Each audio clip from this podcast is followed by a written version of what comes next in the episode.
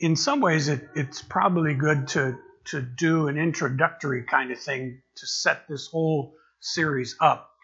Um, for, for this series of messages, prepositions are going to be important. So l- let me just tell you where the things are going to fold out from here in these next four Sundays. And I realize there are five Sundays in August, so I may have to do a, a reprise or else see where else we go. But uh, I, have kind of entitled this series kind of Living Life on the Run. And uh, a couple things. One, um, uh, you will be able to find somewhere, uh, either Facebook or where, where do you post like study outlines and stuff? Website, Frank? Uh, email. Email. Okay. well, you should you will receive if you're on the email chain list or whatever uh, the copy of the outline that we'll go over a bit today, and also uh, you'll have uh, another document that I simply call drill down questions. They are, they are things to just kind of think about. It might be helpful for you uh, in this series of Jonah, either as a family or maybe with a friend, to do some interactive connecting. Uh, and, and, and there are questions just to kind of reflect on each chapter. So those are available, those will come out as well. So just in the whole process. Um, when you think about the book of Jonah, you think that oftentimes the, the title of the book is, is, is focusing on the name of the person who's writing the book. So, so in theory, you think this ought to be a story about Jonah, and it is. But it's more than that. The book is really about God more than anything else. Jonah is the character, of course when you think of Jonah, you think of the whale, although it wasn't really a whale, it was a great fish, is what the scriptures say. But the great, but the fish is mentioned four times. When you think of Jonah, you think about that heathen city, Nineveh. But Nineveh is mentioned nine times. Jonah is mentioned 18 times, but God is mentioned 38 times the story of Jonah is more about God than it is about Jonah, but there are life lessons that we pick up. We're so much like Jonah at times that it's a bit scary. Uh, there's a little bit of Jonah in all of us, and a lot of Jonah in most of us. We're going to look a little bit about that. So let me just give, let me give you just a quick intro piece, and then we'll turn to the PowerPoint just as the, the tracks on which we're going to run. The first thing I would tell you about Jonah is it's a true story. I, I know I know we talk about fish stories, you know, the, the one that got away. Or the guy said, I, I caught a fish that was this big over here, you know. So things get exaggerated at times. But contrary to the critics and the skeptics, the story is recorded as a sober historical truth. That is, there really was a man named Jonah who really did flee to Tarshish, who really was swallowed whole by a great fish, who really did survive for three days in the fish's belly, who actually was uh, projected up onto dry ground. I could say vomited, but that, that, that, that's true too. It's all true, just the way it was written in terms of the record in the book of this minor prophet. It's not a myth, it's not a legend, it's not a saga, uh, it, or a fable or a parable. It, it's a story, it's a true story. We can date the book to about mid 8th century BC, 765 during the days of Jeroboam II, who was one of the kings of Israel. And Jonah comes from a particular town in the northern part of Israel. And Jonah was a country boy and raised in a rural area and grew up in a poor family from everything that we gather from the Old Testament history record as well as the book of Jonah. So it's a true story. The other thing that I wanted just as an intro on this book is it, it's a short story. And that doesn't mean the sermon's going to be short. Do you understand that? There's no, no necessary correlation at that point. But it's a short story. There's only 44 chapters, 48 verses, 1,300 words. You can read it in about 15 minutes. Right through it. And yet it tells us everything we need to know. It's balanced, it's deep, it's profound. And the book opens a window into the heart of God. I said that uh, prepositions are going to be important. Jonah chapter 1 is talking about living on life on the run in terms of running from God. Jonah chapter 2 is talking about Jonah now turning around and running to God. We'll focus on his prayer in the second chapter. The third chapter, he finally gets his act together and he's going and he's running with God in terms of going to this great city, Nineveh. And then when things don't go like he thinks they ought to go, we find him running ahead of God when he begins to complain. So that's where we're going, just so you know. One, two, three, four. Chapters one, two, three, four. Today, life on the run from God. It's a revealing story also. Most of us, one time or another, have taken a ship to Tarshish. One way or another. Been some something we've done. We, we know what it means to go and run the other direction, whether it's a Roomba or whatever it is, uh, Zumba or whatever that machine is that does your floor, or Roomba, whatever. Uh, it, it, it, has a tendency to be have a mind of its own. And it's amazing how creative God can be to keep His great grace pursuing us and trying to draw us back to Himself with uh, great cords of love. It's, it's a minor prophet, we describe it as, but there's really only one prophecy in the book. And we'll get to that in course of time. Uh, it's a book about Jonah and God, more about God than it is so much about Jonah. Uh, so I want to read uh, the scripture uh, this morning. I'm going to read it from the ESV, uh, and yet uh, I this is my NIV Bible, preaching Bible, and so I'll probably get back into that. But the language would be very similar. So follow along with me as I read, and I think there we go. Now we're now we're good. So Jonah chapter one, beginning at the very first verse. Now the word of the Lord came to Jonah the son of Amittai, saying, Arise, go to Nineveh, that great city, and call out or cry out against it, for their evil has come up before me. But Jonah rose to flee to Tarshish from the presence of the Lord. He went down to Joppa and found a ship going to Tarshish. So he paid the fare, went down into it to go with them to Tarshish, away from the presence of the Lord. But the Lord hurled a great wind upon the sea, and there was a mighty tempest on the sea, so that the ship threatened to break up. Then the mariners were afraid, and each cried to his, to his God, and they hurled the cargo that was in the ship into the sea to lighten it for them. But Jonah had gone down into the inner part of the ship and had lain down and was fast asleep.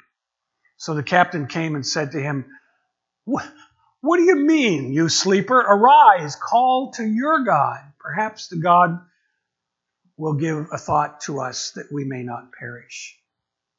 They said to one another, Come, let us cast lots that we may know on whose account this evil has come upon us. So they cast lots, and the lot fell on Jonah. Then they said to him, Tell us on whose account this evil has come upon us. What is your occupation? Where do you come from? What is your country? What are you? What, people are you? And he said to them, I am a Hebrew, and I fear the Lord, the God of heaven, who made the sea and the dry land. Then the men were exceedingly afraid and said to him, What is this that you have done?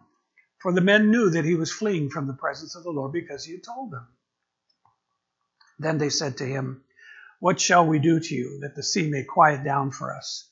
For the sea grew more and more tempestuous. He said to them, Pick me up and hurl me into the sea, then the sea will quiet down for you, for I know it is because of me that this great tempest has come upon you. Nevertheless, the men rowed hard to get back to dry land, but they could not, for the sea grew more and more tempestuous against them.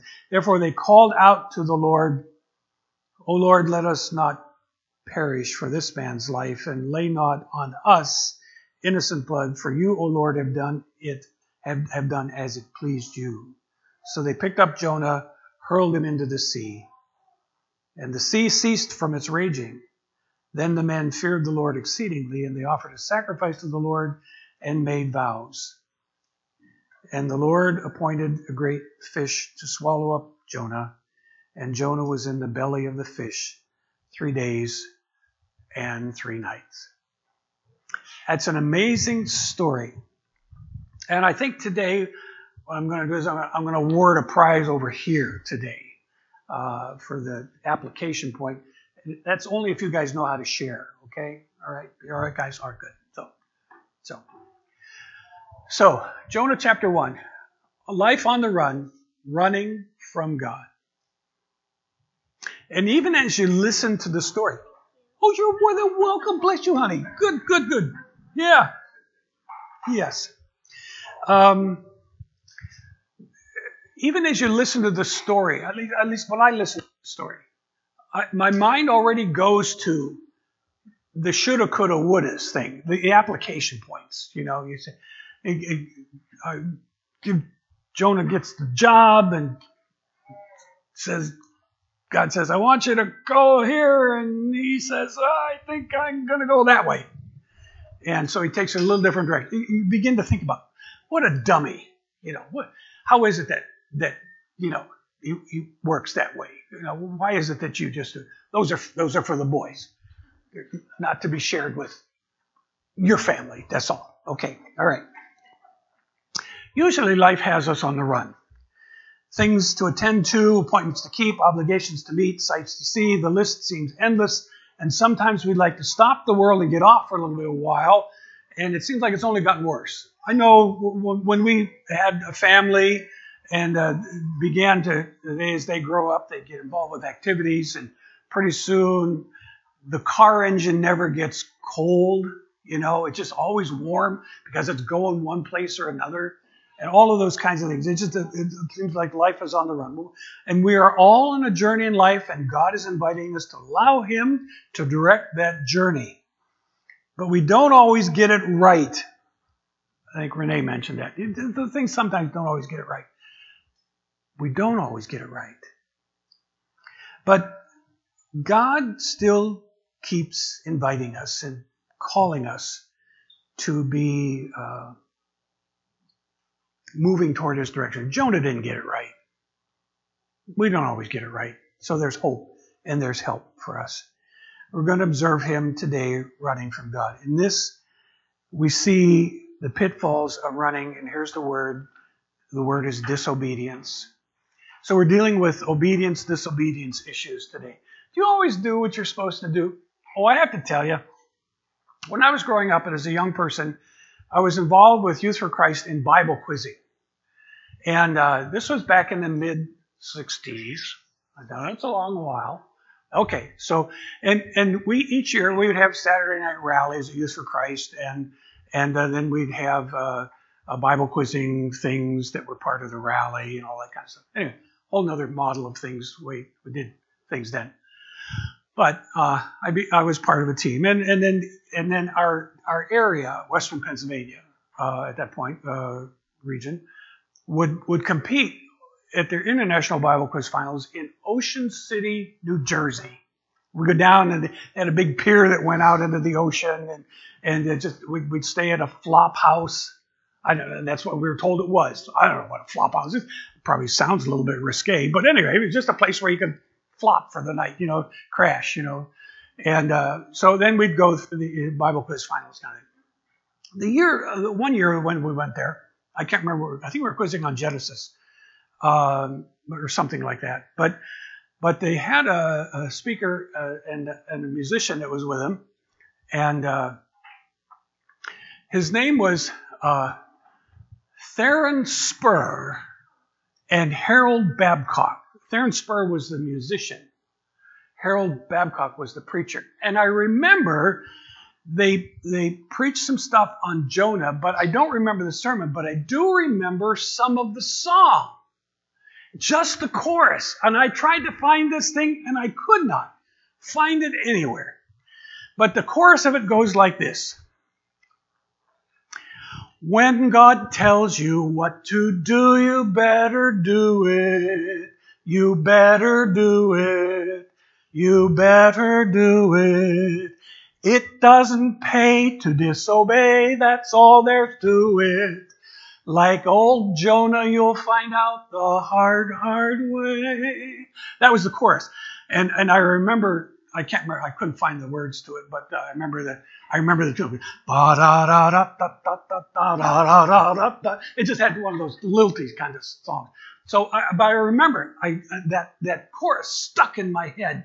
When God tells you what to do, you better do it.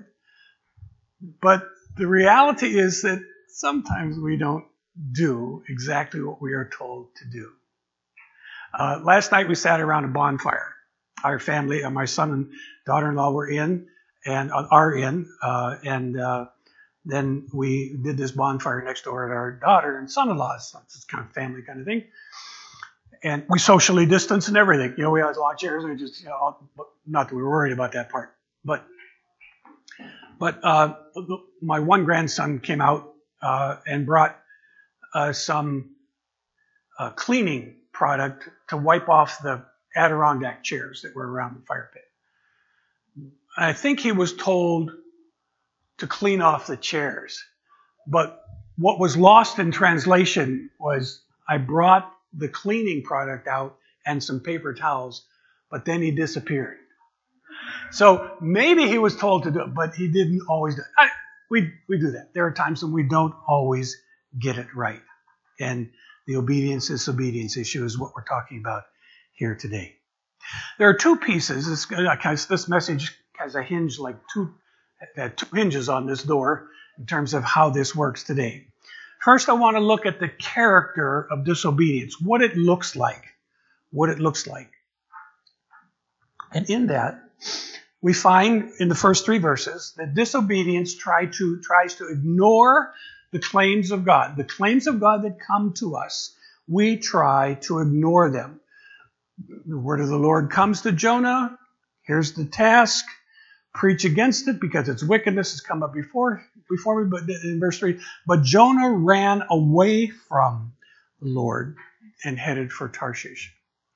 If, if it would be helpful in terms of geography, if you could picture the Mediterranean Sea and assume that Joppa is a point, we know the departure point, he goes to head for Tarshish. If, if Jonah had listened to God, he would have had to make about a 500 mile journey to what is now Iraq, modern day Iraq. And uh, um, Mosul, I think is, they, I think they say that Nineveh was about where Mosul would be in Iraq, 500 miles. Instead, he goes to Tarshish, which is essentially going 1,500 miles the other way. So take your pick. You know which way you want to do a 500 mile trip. You want to do it, but he, he never gets to Tarshish. But the point is that he had the choice to go the shorter route. But the disobedience factor here is that he tries to ignore the claims of God. Now, if we were to stop and simply camp on that for a few minutes, what is isn't that what our world is all about? When when it hears a message of the gospel in some way, they try to ignore it. It the application is true whether and the implications are true whether it's, whether it's for a person who's a pre-Christian, somebody who has not quite come to the inside, as well as for a person who is a believer, for both groups. In other words, you can ignore the truth that comes to us and say, well, I believe that, that the religious people, you know, do that kind of thing. But it's true for us too, even as Christ followers. We, we don't always obey. You know, we have this wonderful hymn that we used to sing, Trust and obey, for there's no other way to be happy in Jesus but to trust and obey. And that's true. But we don't always do what we should be doing. Uh, Jonah had the honor to proclaim the truth of God, but his disobedience neutralized his effectiveness. It, it, it moved, he chose to move in a different direction. The opportunity to be a herald of God, and he chose to go a different direction, so it neutralized his effectiveness, and it gets him into a whole lot of other trouble. Disobedience tries to ignore the claims of God. Disobedience also ignores the need of men. Jonah was thinking that this whole business is more about him and what God had to say about him than, than he was thinking about those people in Nineveh. He lost track of the fact that they needed a Savior. They needed the message of the gospel in Old Testament terms. They need to hear this message about God.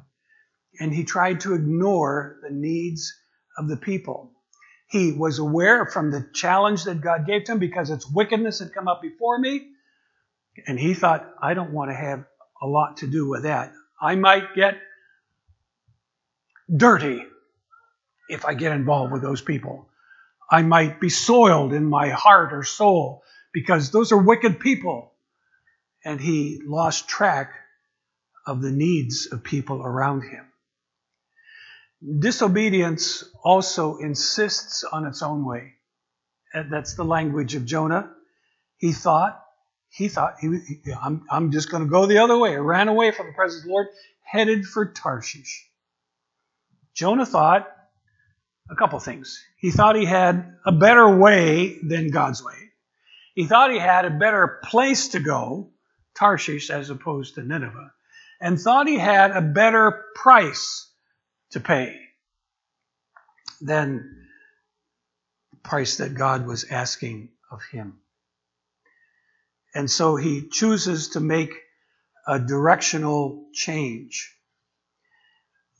In, in this first chapter, there's a, there's a progression that occurs. And the, the phrase comes up. He went down he went down. Verse 3 says he went down to Joppa. Verse 4 says he went down into the hold of the ship. Verse 15 says he went down into the sea. Verse 17 says he went down into the belly of the great fish. Jonah's progression is a downward progression, and disobedience has that impact on us. You, you rarely, if ever, see someone going down when they are obedient. You find they are going down away from God when they are disobedient. It's not a coincidence. Anytime you run from God, you never go up, you always go down And its practical implication for us. Jonah's problem was really never ultimately about Nineveh. His problem was always with God and his wrestling issue with who's going to be in charge, who's going to be the one that I'm going to listen to. And when we dis, when we decide to disobey God, there's always there's always going to be a boat ready to take you somewhere else, whether it's to Tarshish or whatever it may be. So in the story, it's the character of disobedience. And we see that trying to ignore God doesn't work, trying to ignore the needs of people doesn't work, trying to insist on your own way does not work. The rest of the first chapter is also talking about something related to to disobedience, and it is the consequences of disobedience. Sometimes when we try to ignore God, we think we can minimize the consequence of the action. We think, yeah, it's no big deal. I'm just, I'm, I'm only hurting myself. But you find out that's not quite the story. There is a consequent impact on other people Look at verse 12. The language of the scripture says, I know that it is my fault that this great storm has come upon you. You would think that Jonah would say, Well, this is my problem, just throw me overboard. But he understands that there is a consequence of disobedience. My disobedience had an impact upon those other people. And it's it in it it, it can do a couple different things. It can endanger lives. There, uh, there oh, it's it's not a hard thing to find an application point. Pick pick an issue, pick a problem, and when you do something with negative freight that comes with it, it can have an attendant danger on other people. Um, I told you last week about my motorcycle guy that buzzed around the right side of me. You know, there are uh, there are times when people do those crazy kinds of things and they end up in a pile, and their consequent choice to move that way endangers them, other people as well, in process. So it, it endangered the lives of these other sailors who were on the ship, and it also resulted in a lost opportunity that Jonah had to be of impact. And when you stop to think about it, you don't hear anything else about the sailors after that. That's all chapter 1. You don't hear about it in 2, 3, 4. So he had the opportunity to be a positive impact, but because he was choosing to be disobedient and knew the character of that and the consequence of it, it resulted in a lost opportunity. He had a message to proclaim. That message, simple, simple message. Go to the great city, preach against it because its wickedness has come up before me. Now, that's not the entirety of his message. We'll find out what the message looked like a little bit later on in further chapters, in chapter 3, when he goes and begins to describe and tell what the message is all about. But, but he's given the initial charge but it's an impact upon other people. He lost the opportunity to be an impact person for God because he was moving in a direction in a realm of disobedience. There's also a consequent impact on you, just like it was for Jonah. When we choose to be disobedient, it is possible not always the case, but often the case, that you can experience a storm along the way, whatever that may be. And you, oh, you don't have to, this is not rocket science. You just pause and think for a moment about times when maybe you've chosen to disobey God and things didn't go as you thought. There was a consequence to your sin. And it resulted in fractured relationship or, or injury or harm to somebody else, even death when you chose to go a particular direction, its consequence. But it had an impact upon others, but it also has an impact upon you. You can experience a storm. The other thing that's true in this impact on you is you come under the searching hand of God. You see, Jonah tries to run away from God, but God is not able to be outrun. He is always coming after us. He is always looking to keep uh, close to us. So it's that searching hand of God. Uh, this is not, Jonah's message is not, God loves you and has a wonderful plan for your life. You know, Jonah's message is, uh, preach against it, for its sin has come up before me. Later on, third chapter, repent, so many days, and Nineveh is going to be destroyed. That's not God loves you and has a wonderful plan for your life. That's that's a modern kind of thing. It was the truth. It was to be declared. But for Jonah, he was not in the place of obedience, so that searching hand of God kept after him to pull him back to himself. You also face the risk of a lost or wasted life. When you move in this realm of disobedience, it has an impact, it has a consequence upon you. Now, I'm not saying that every time you disobey God, your life's going to be totally lost. No, because He is so gracious and patient, patient, and keeps coming after us. I, uh, I'll, I don't think I brought it with me today. Uh, no, I didn't. But there is a there is a, an amazing poem called "The Hound of Heaven."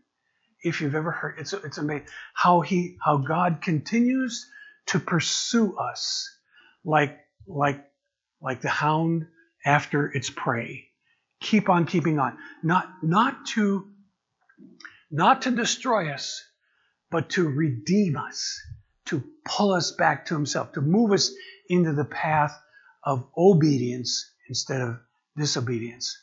And but yet if, if you choose to make continuing bad choices, it may end up consequently in a life that's relatively wasted. You can, you think about what difference it would have made if I had obeyed God when instead of lingering down this disobedience path. It makes a, a world of difference. And the other thing is, there is a consequent impact not only upon others and upon you, but there's a consequent impact upon God. And, and, and it, it doesn't diminish God's ability to do what he wants. But down at verse 16, it says, At this the men greatly feared the Lord, and they offered a sacrifice to the Lord and made vows to him. There's this, there's this, there's this awareness of this God of Jonah. They they they seem to be they seem to be one who are more interested in this God of Jonah. They're crying on their other gods, calling out, you know, and they suddenly realize that Jonah's God is the one that's the powerful one here, and he's the one that's causing the things to come upon him. But but God still purposes to accomplish his glory even through the story of the first chapter in terms of these men uh, and Jonah running from God and its impact and consequence upon uh, others around others around him on that journey. There, I guess there's there's a, a, few practical application points I'd like to suggest. You know, it, it's the patience of God that allows us to run away. God doesn't robotically say, "This is what you're going to do. You have no choice. Do it." He gives us that free will, and we can, like Jonah, run the entire different direction than he wants us to go. It's his patience, however, that allows us to run away from God. It's the wisdom of God that provides a ship, it, all in the economy of God. It's the providence of God that sends a storm. It's the kindness of God that sends a great fish all we might say, well, what a coincidence that all of this happened at the, and again, we come back to the God incidents concept that God is orchestrating some things. Uh, let me give you real quickly three application points. Uh, every step out of the will of God is a downward step. You don't disobey and go up, it goes down. Down to Joppa, down to the ship, down to the sea, down to the great fish. Another practical application is we can get away quickly, but getting back is a little slower process. It takes some work to get back. It's easy to go down. It's easy to get off the right path. It's easy to step or fall into sin. But the road back is difficult and sometimes painful, and Jonah had some time in the fish that he had to deal with.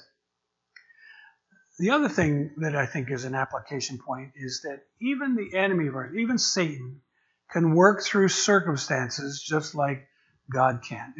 Jonah would, uh, uh, Satan would have been delighted if Jonah would have kept right on going, and the whole gang perished. And that way, the messenger gets lost, and Nineveh gets lost. It, it, it's not able to be accomplished or fulfilled. So you have to be careful. No set of favorable circumstances can override what God clearly says for us to do. When He tells you what to do, you better do it. Down deep, he knew God's will, he just didn't want to do it. And so Jonah starts out on what, what you might describe as a ship of fools because he's moving in disobedience to God. So, application point here today how are we running? Are you running from his claim on your life in some way? Are you running from his call on your life? You know, we, we, we hear the message of the gospel and you, you hear it, and maybe your life is not where it needs to be, and suddenly you realize that Jesus is the answer for my dilemma. He's the solution to my life journey. And he draws you to himself by the, by the coaxing, uh, wooing of his spirit to say, I want you to embrace me fully. I want you to love me. And sometimes we say, No, no, I, I don't want to do that right now. So, but there are a couple things related to that. When he's working to pull us to himself, there seem to be two ways that's going to go. He's either going to work through you to accomplish his plan, or he's going to work in spite of you. Now, in this story of Jonah, we don't find God going after somebody else and saying, okay, Jonah, you chose not to do it. That's on you. Have at it. I'll go get so and so over here. I'll go get Micah. I'll go get Nahum. I'll go get Habakkuk. I'll, I'll, go pick some other minor prophet, you know. I'll go get them if you're not going to listen. He keeps on keeping after us. And God's love is relentless, marvelously relentless like that. He keeps on keeping after us. And He doesn't want to work in spite of us, He wants to work through us. So on a day like today, I would simply say, take a step back, look where you are, look where you're running, look where you're running, see if there's any advances that can be made for you in the journey in the right direction, not away from God, but to Him. There's an old hymn uh, that we used to sing, and it often was used as an invitational hymn. Uh, message to be preached Maybe the truth would be powerful, be palpable, and, and God would be working. And we would sing, we would sing a hymn like this. Almost persuaded.